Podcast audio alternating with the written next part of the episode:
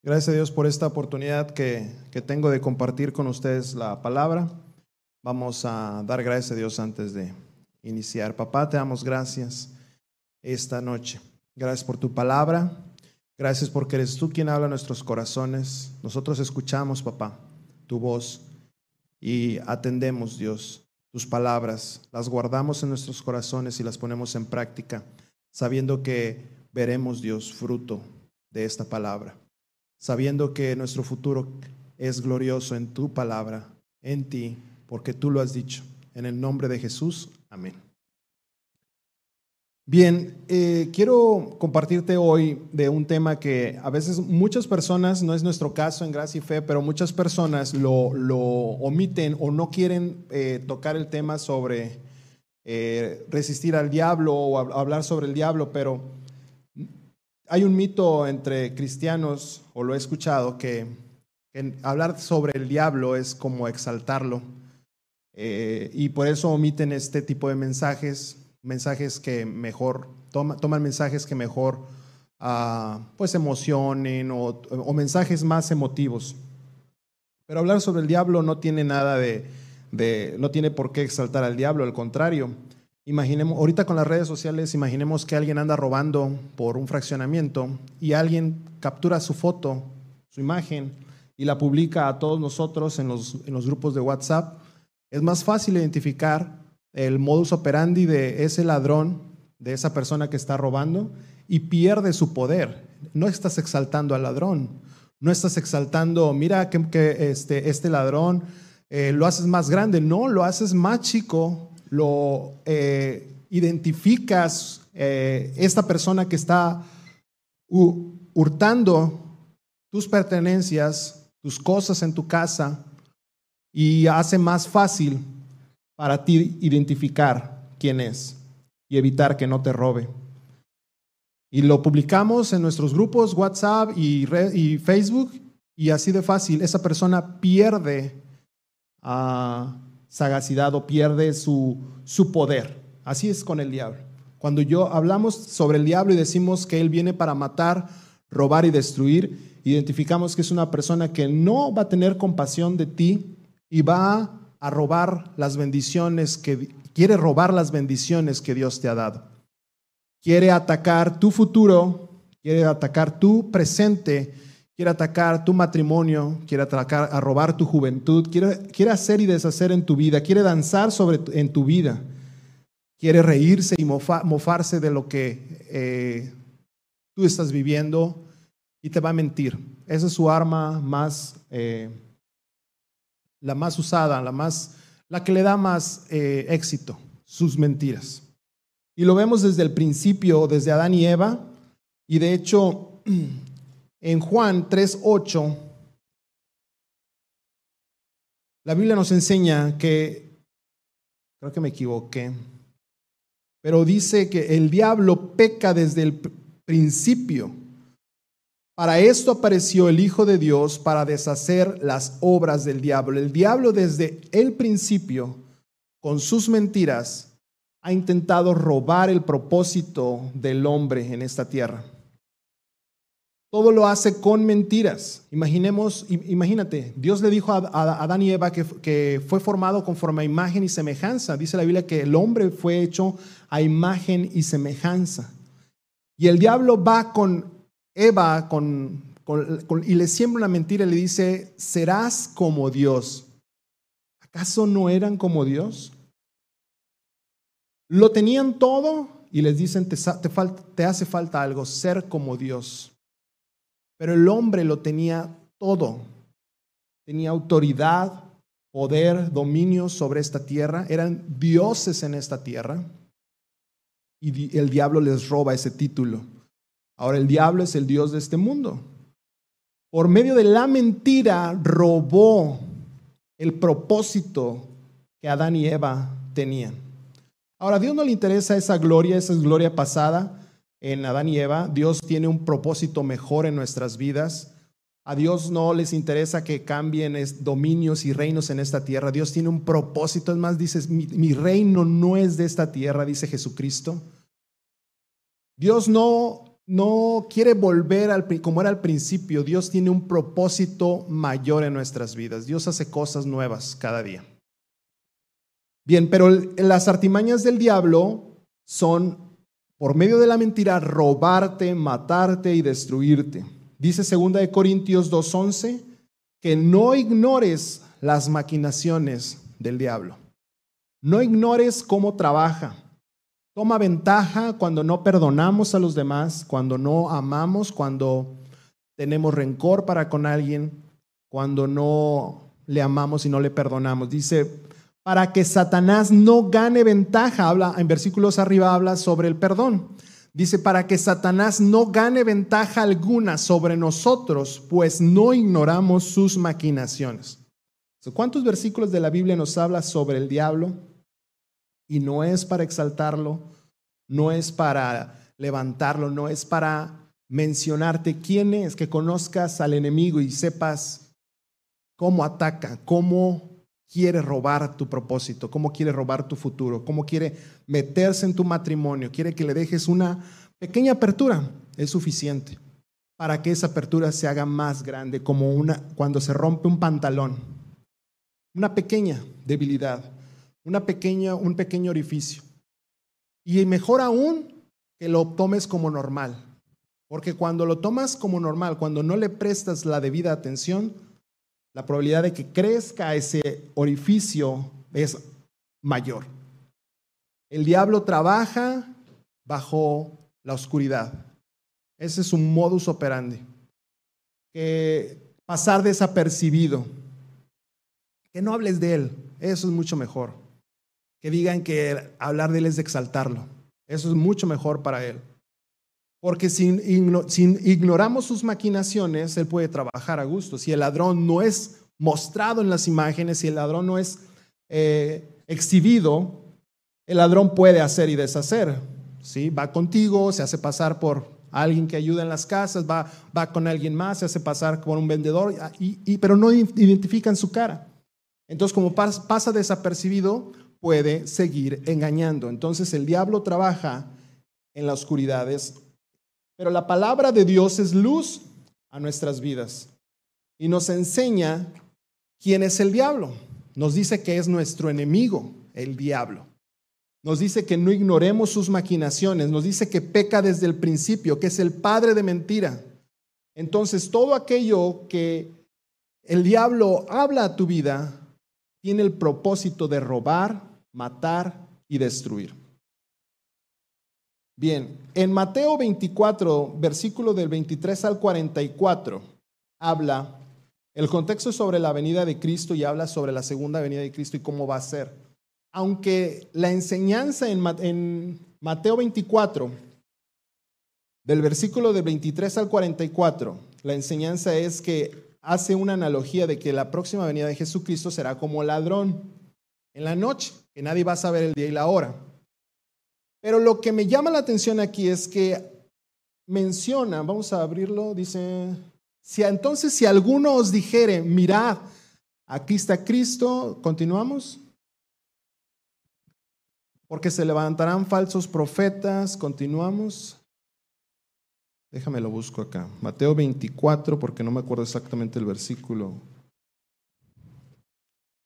Dice que si, si alguien sabe el día, la hora exacta a la que va a venir el ladrón a tu casa a hurtar, a robar, estoy seguro que tú vas a velar porque sabes la hora.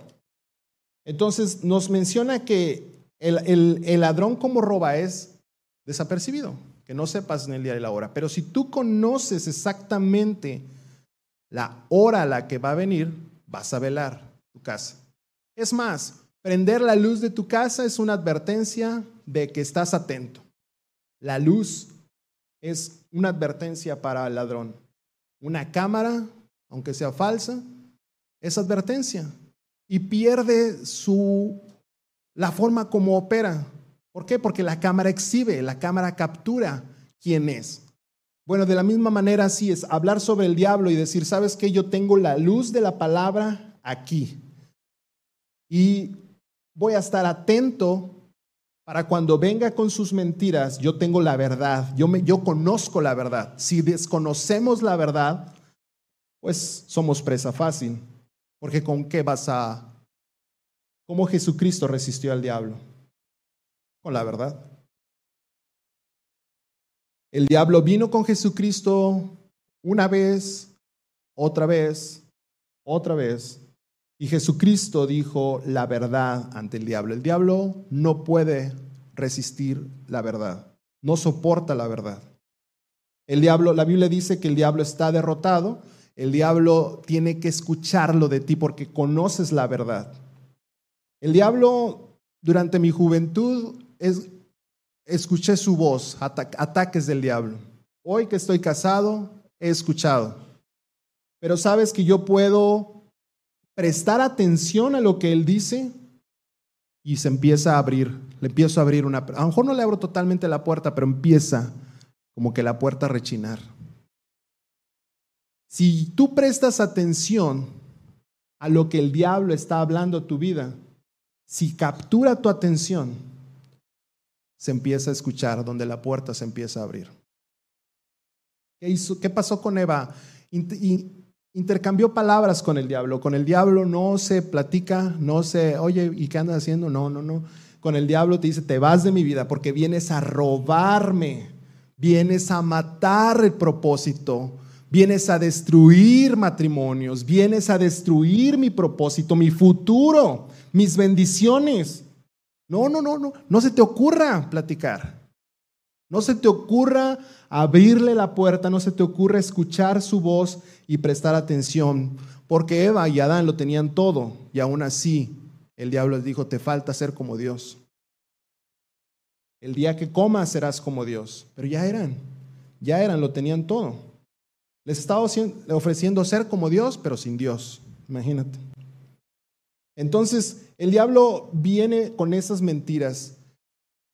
Cuando era joven, eh, escuché su voz y la palabra de Dios hablada a tu corazón es muy importante, que conozcas la Biblia. Por ejemplo, hoy que estoy casado, también. Dice la Biblia, el que hay esposa, hay el bien. Y, con esta palabra Dios ha hablado acerca de mi matrimonio. Me, dijo que Doral era mi esposa. Y si el diablo viene con sus artimañas a mencionarme que mejor hubiese, otro, hubiese sido otro futuro para mí, yo le, yo le digo al diablo, ¿sabes qué? Dios me dijo esto, que mi esposa es el bien de Dios para mi vida. Y se va, y se va. No, no hay oportunidad cuando tienes la palabra de Dios, cuando tienes la verdad, cuando tienes la luz para que venga y siembre lo que quiera sembrar. Dice la Biblia, el que haya esposa, haya el bien. Y Dios me ha hablado y me ha dicho cosas que han nutrido esta verdad, que, la han fortalecido. Dios me ha dicho que, pues exactamente lo que dice la Biblia, que dice que mi esposa es mi mayor bien en, en esta tierra. Y si yo lo creo, si yo lo tomo, si yo me afianzo en esta verdad, voy a experimentar lo que Dios ve, la realidad que Dios ve. ¿Y por qué Dios me dijo que mi esposa era el bien para mi vida? Porque Dios ya, ya vio tu futuro, Dios ya vio lo que tú puedes producir cuando esta verdad es sembrada en tu corazón. Pero el diablo viene con sus mentiras, te nubla la mente, te nubla el corazón y lo único que ves es su mentira. Pero yo he visto, yo he visto cómo le he restregado la verdad y ¡fum! se va toda esa, esa, ese nubarrón que estaba en mi, en mi mente y experimento paz. Ah, pero le creo tantito y experimento ansiedad, desesperación. Empiezas a prestar atención y te empieza a invadir un temor, pero le dices la verdad, se va y experimentas paz. Eso prueba que la verdad es real, que la luz, que el diablo no puede operar en la luz, que el diablo no puede hacer y deshacer lo que Él quiere hacer cuando tú tienes la palabra. ¿Alguien lo ha experimentado eso, esa paz que viene cuando hablas la verdad? Como esas nubes que están ahí molestando, tapando todo, porque Dios dice, Dios dice que tu futuro es bueno. Dios dice que, que, tu, que, vas a ser que eres próspero. Pero de repente se nubla todo y dices, escuchas, ¿para qué das? ¿Para qué das a Dios? Dios no lo ocupa. Dios, es más, guárdalo, te va a servir, las cosas tan difíciles. Y tú dices, no, yo le creo a Dios y yo le voy a dar. Aunque no sientas darlo. Algo que he visto y que Dios me ha hablado en mi corazón es que dé, a lo mejor se va a ir medio raro como yo lo veo, que dé sistemáticamente, o sea, que sea muy constante en dar. Sienta o no sienta, esté alegre o, no, o esté medio triste, tú dalo. Da, porque a veces la tristeza es esa nube que está ahí, que está molestando, que está intrigando, que está desesperando en tu vida, pero tú da y sé constante en dar. Aunque no sientas, aunque cree en la palabra, dice que algunos siembran con, con ah, llorando, con lágrimas, pero cosecharán con gozo, con alegría, con, con danza. Aunque no sientas, tú da porque no pierde, no pierde su poder la palabra. La palabra sigue siendo real. A veces en nuestras vidas nos invade la mentira del diablo, pero la verdad nunca deja de ser.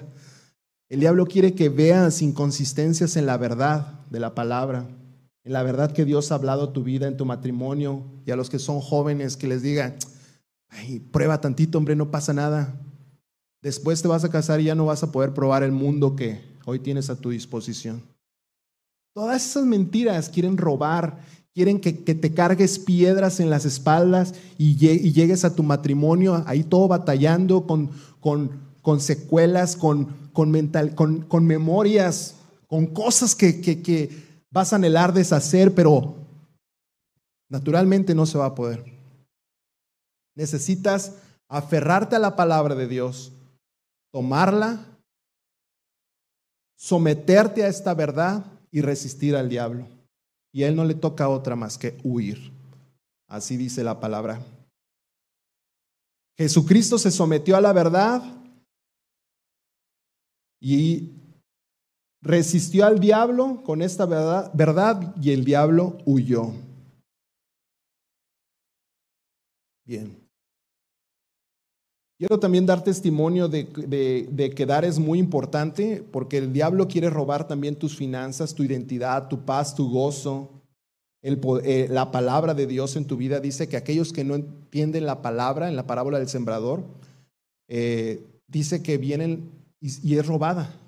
Entonces es muy importante saber que la palabra debe de ser entendida, porque si no la entendemos, tanto principalmente... Eh, Dios nos ha dado una mente para comprender lo que leemos, también es espiritualmente. Entonces, si no la comprendemos, esta palabra, esta palabra está a merced del enemigo y puede ser robada.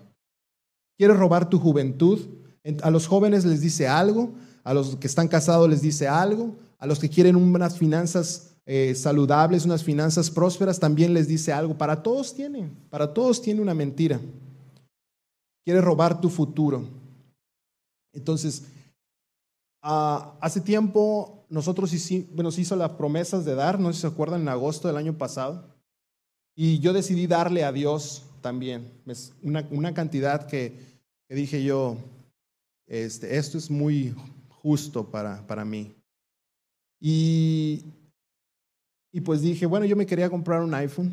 Y dije, no, pues ahí va mi iPhone, esta es mi, mi promesa, ya no me voy a comprar nada y le voy a dar a Dios. Tardé unos meses en dar, pero di la mitad. En algunos meses, cuatro o cinco meses pasaron, di la mitad, así. Y un cliente estaba hablándome, hablándome, hablándome que quería unos equipos, quería unos equipos, quería unos equipos. De repente, yo ya estaba hasta cansado de atenderlo. Este, después me habló otra persona desde, desde Sinaloa. No es que sí los queremos. Le digo, ok, ya, ya, lo, ya envié todo lo que tú me pediste. Este, yo doy la mitad de lo de la promesa y ¿qué creen? Me autorizan. Yo no creí que me lo iban a autorizar la compra. Y me autorizan esto. Yo, creo que es, la, y, siendo sincero, la mejor venta que he hecho en, en lo que me dedico. Después se les atora el pago. Ya hice todo el trabajo, se les atora todo el pago. yo siento en mi corazón dar eh, la otra mitad. Y yo doy y fluye todo y me pagan todo. Entonces yo quiero decirte que la verdad es real. Que si tú le crees a Dios y tú, tú prometes, bueno, en este caso cuando prometimos es, Dios, yo quiero honrarte, yo quiero, porque pues, somos humanos, podemos fallar en nuestras promesas, pero que tu corazón esté, esté afianzado en honrar a Dios y digas, Dios, yo quiero honrarte. Y, voy a buscar la manera de, por todos los medios, de no deshonrarte. Entonces, yo quiero decirte que yo vi fruto de creerle a Dios. Y el diablo puede venir con sus mentiras, pero la verdad no pierde poder, la verdad no pierde, no tiene inconsistencia, la verdad no tiene sombra de variación, la verdad es la verdad. Si tú decides honrar a Dios con tus finanzas, con tus diezmos, con tus ofrendas, decides eh, honrar a Dios con tus bienes, déjame decirte que está en las mejores manos, en Dios. Dios pelea por ti. Dios, eres bendecido por Dios. Aunque ya todos somos bendecidos por Dios, no todos operamos en la misma bendición y todo depende de nosotros, de qué tanto nos aferramos a la verdad de la palabra. Porque yo puedo saber que soy bendecido, pero pues transear también, o mentir y vivo la verdad, o sea, yo vivo bendición porque Dios me ha bendecido, pero en, lo natural yo estoy aquí eh, haciendo mezcolanzas para salir beneficiado. Y la verdad es la verdad, no tienes que hacer nada, Dios pelea por ti. Tú haz lo que Dios te dice que hagas y Dios va a pelear la batalla por ti. Bien, entonces el diablo quiere afectar tus finanzas. ¿Por qué, ¿Por qué las finanzas? ¿Por qué nuestro matrimonio? ¿Por qué ah, cuando somos los, los, que son jóvenes, por qué quiere afectar a los jóvenes? Porque a todos les quiere robar, a todos les quiere destruir. El propósito de Dios no se vea cumplido en la, en la vida de cada uno de nosotros. Con eso gana Él. Bien, si, si en tu vida a veces experimentas tristeza, eh, desaliento. a mí me ha pasado incluso en algunos momentos de, de practicando su presencia, que yo vengo, a veces siento ganas de quedarme en la casa, pero yo vengo y digo, no puedo. La Biblia dice que Él ha cambiado mi lamento en baile, pero ¿dónde lo ha cambiado? Tirado en la casa ahí echando o, pensando en, lo triste que es la vida, ¿no? Cuando vas a su presencia, ahí te cambia el lamento en baile. Cuando tú dices, de, voy a dejar lo que dice el diablo y me voy a aferrar a la palabra, no ves a lo mejor cambio inmediatamente, pero está cambiando ya tu corazón. ¿Dónde vas a danzar? ¿Allá en tu casa, echado? ¿Allá? O allá con aquellos que también piensan que ¿Que la vida no vale nada? No. Con Cristo tienes que ir a su presencia. Entonces hemos venido aquí practicando su presencia y te decía, yo estaba, eh, no sentía las, las, manos, las ganas de levantar las manos. Incluso el pastor dijo, pasen aquí al frente los que sientan muy fuerte su presencia. Y dije, como que debería de pasar, soy, pues soy bien cristiano, pero la verdad no siento muy fuerte su presencia. Y fui muy honesto en esto, porque cuando tú eres honesto, no, no, no estás cubriendo eh, ni religiosamente tu vida, estás presentándote a Dios tal cual eres. Entonces digo, ¿sabes qué, Dios? Mira, no voy a pasar al frente definitivamente y no pasé al frente de los que estaban sintiendo muy fuerte su presencia. Digo, yo quiero sentirla, pero no la estoy sintiendo. Y yo levanté mis manos ahí en mi lugar y empecé a ser ministrado empecé a experimentar paz en mi corazón, empecé a ser bendecido, empecé a ser ministrado. Fui muy honesto porque cuando tú te presentas ante Dios tal cual eres, Dios estás reconociendo la necesidad de que quiere, necesita su presencia y no la estás eh, experimentando. Entonces, estás ah, ese primer paso para experimentar, para, para recibir de Dios los que son humildes, los que son Los que reconocen su necesidad son los que pueden recibir. Vamos a ver un, versículo. Hace tiempo que lo quería mencionar. Es sobre Pedro. Pedro en algún momento experimentó, Jesús le hace una pregunta es en, Juan 21, 15, 19. Yo te invito a que des tus primeros pasos con la verdad, que a lo mejor en, eh, tu vida no has, no ni siquiera sembrado una verdad de Dios en tu corazón. O, estás viviendo un matrimonio difícil y no has em, pues siendo pleno, no, estás siendo pleno en lo que estás haciendo y tú quieres experimentar esa plenitud, todo se empieza con algo, siendo, reconociendo eh, la condición de tu corazón, reconociendo la verdad, lo que estás sintiendo, reconociendo la necesidad de tu corazón para que empieces a recibir. Dice, cuando hubieron comido Jesús, eh, dijo a Simón Pedro, Simón, hijo de Jonás, ¿me amas más que estos? La pregunta que Jesús le está haciendo a, Pedro, le está diciendo, ¿te quemas por mí? ¿Estás ardiendo por mí, Pedro? Y Pedro responde, ah, sabes que te amo, pero en el original dice te quiero, o sea, le bajó a lo que Jesús estaba preguntando, Pedro le bajó, la, verdad, Dios, pues no, no estoy quemándome por ti, estoy, yo siento un gran afecto por tu presencia, yo siento un gran afecto por ti, pero no estoy no puedo responder a lo que me estás pidiendo, me estás preguntando. Jesús vuelve, Jesús le dice, apacienta mis, mis corderos. Continuamos con el siguiente, dice, volvió a decirle por segunda vez, Simón, hijo de Jonás, ¿te quemas por mí? Pedro le respondió, sí, Señor, te quiero. Estamos hablando en la palabra original. Le dijo, pastorea mis ovejas. Siguiente pregunta. Por tercera vez, Simón, hijo de Jonás, ahí Jesús le dice, ¿me quieres? Ya no le dijo, te quemas por mí. Pedro se entristeció de, lo, de que le preguntara por tercera vez que si ardía, que, que si ardía, pero bueno, aquí ya es, ¿me quieres? Y le respondió, Señor, tú sabes todo, tú sabes que te quiero. O sea, Pedro estaba reconociendo que realmente no se estaba quemando por Jesús, pero, pero yo sé que en su corazón quería arder de amor por Jesús y, reconocía, el primer paso es ser, muy sincero y no dejarte engañar ni por la religiosidad. Al diablo también le encanta que te dejes engañar por la religiosidad, porque también puede operar muy bien ahí, cuando, nos invade una, atmósfera religiosa, cuando vivimos una vida religiosa, que, te, que, guardes tu corazón, pero religiosamente, que tu mente religiosamente y no quererle fallar a Dios. No, mira, es amas a Dios pero también soy sincero y reconozco mi debilidad y reconozco lo que, lo que necesito de Él. Y Dios, cuando tú reconoces tu necesidad, la gracia de Dios fluye para tu vida. Pero la religiosidad estorba para que la gracia fluya. La, la, religiosidad estorba para que, que la verdad de Dios crezca o, sea manifiesta en tu vida. Y puedes estar viviendo una mentira religiosa, pero sigue siendo mentira.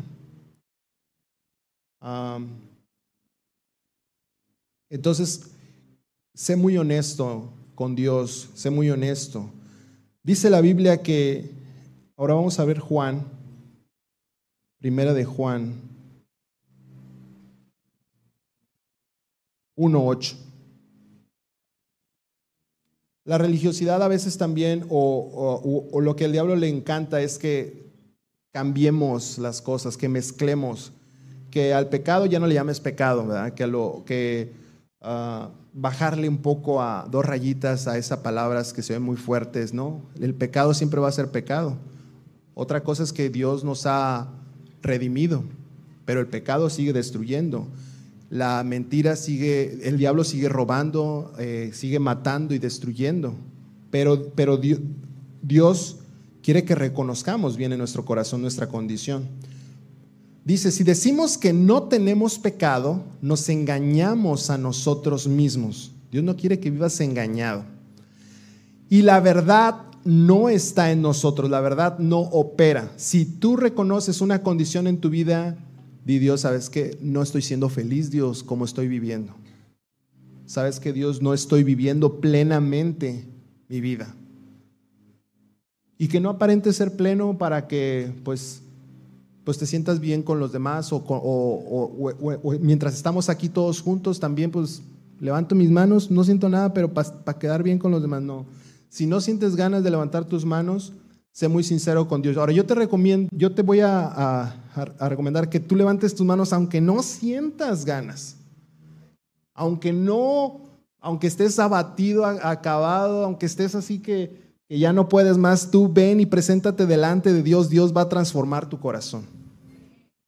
Dios va a cambiar tu lamento en baile, Dios va a cambiar tu tristeza en alegría, Dios va a cambiar tus días nublados por unos días plenos, llenos de su presencia. Pero necesitamos reconocer nuestra condición y no dejarnos engañar por el diablo, no dejarnos llevar por sus mentiras. yo reconozco que en mi vida viví mucho tiempo así, siendo engañado religiosamente por el diablo y no viví a pleno, no porque sea muy religioso voy a vivir plenamente, ¿no? Si tú quieres vivir plenamente, aférrate a la palabra, sométete a Dios y aférrate a su palabra y te aseguro que vas a ver fruto. Vas a ver fruto porque la palabra Dice la Biblia que Dios, el, el, Padre de todo lo bueno, el Padre de las luces, que todo don perfecto viene de Él, dice que en Él no hay variación. Dios no cambia, Dios sigue siendo el mismo. No hay engaño en lo que Dios hace. Eh, tú tienes toda seguridad de que si Dios te dice que es por ahí, por este camino, aunque todo lo demás diga lo contrario, tú dale por ahí si quieres experimentar la verdad. Si quieres experimentar la realidad de Dios en tus finanzas, la realidad de Dios en tu matrimonio, la realidad de Dios en tu carrera, la realidad de Dios en tu juventud, en tu casa, la realidad de Dios en tu, con tu familia. Haz lo que Dios te dice que hagas. Algunas, algunas de las cosas que Dios me ha dicho, a veces nada más como que tienen sentido para mí, pero si, si escudriñas la palabra, te das cuenta que aquí está firme. Por ponerte un ejemplo, a lo mejor ya lo he mencionado, pero Dios me ha dicho cosas, por ejemplo, como tu negocio, así me lo dijo, yo sé que se escucha muy extraño, pero me dice, tu negocio principal es tu casa. Entonces, si vieras qué bendición me ha traído eso, porque no me hace extraviarme. Si hay algo en que le debo poner atención es mi casa. Si hay algo en el que tengo que invertir es en mi casa. Si hay algo en el que tengo que que ver que funcione bien como alguien que cuida sus negocios es mi casa. Y me ha funcionado muy bien y he prosperado y hemos visto la mano de Dios porque Dios así lo dice. Y abriendo mi corazón contigo, Dios me dijo, ten una sola mujer en tu vida y ámala. Y también cuando hay días nublados, esta verdad dispersa esas, esas mentiras del diablo. Y recuerdo esta palabra y la verdad de Dios es más firme que cualquier idea humana, que cualquier mentira del diablo, que cualquier propuesta, que cualquier, ah, cualquier idea tonta que quiera venir a tu vida a persuadirte de que hay una, un plan B, de que hay una oportunidad mejor. La palabra de Dios es más consistente, es más real lo que aún puedes ver. Es más, esta realidad que tú ves cambia. Cambia cuando tú más te aferras a esta verdad. Esta realidad que vemos hoy, que hoy estás aquí, esta realidad es cambiante, está sujeta a cambio. Y cambia a la velocidad que tú te aferres a esta palabra. Si tú te aferras y tú te sometes a Dios, yo te puedo asegurar que tu realidad, esta presente, va a cambiar. Que las cosas que tú estás viviendo, te vas a reír, es más, te vas a reír, te vas a gozar. Y si el diablo danzaba en tu vida, tú vas a danzar sobre él. Vas a glorificar a Dios con tu testimonio vas a exaltar su nombre. Dios quiere, quiere mostrar su poder en tu vida. Dios quiere mostrar que puedes vivir plenamente. Y si hay y si esta realidad te está diciendo enfermedad, tú te aferres a la verdad de la palabra y vivas en salud completa, plena, como su palabra lo dice. Amén. Bien. Dios te bendiga, iglesia.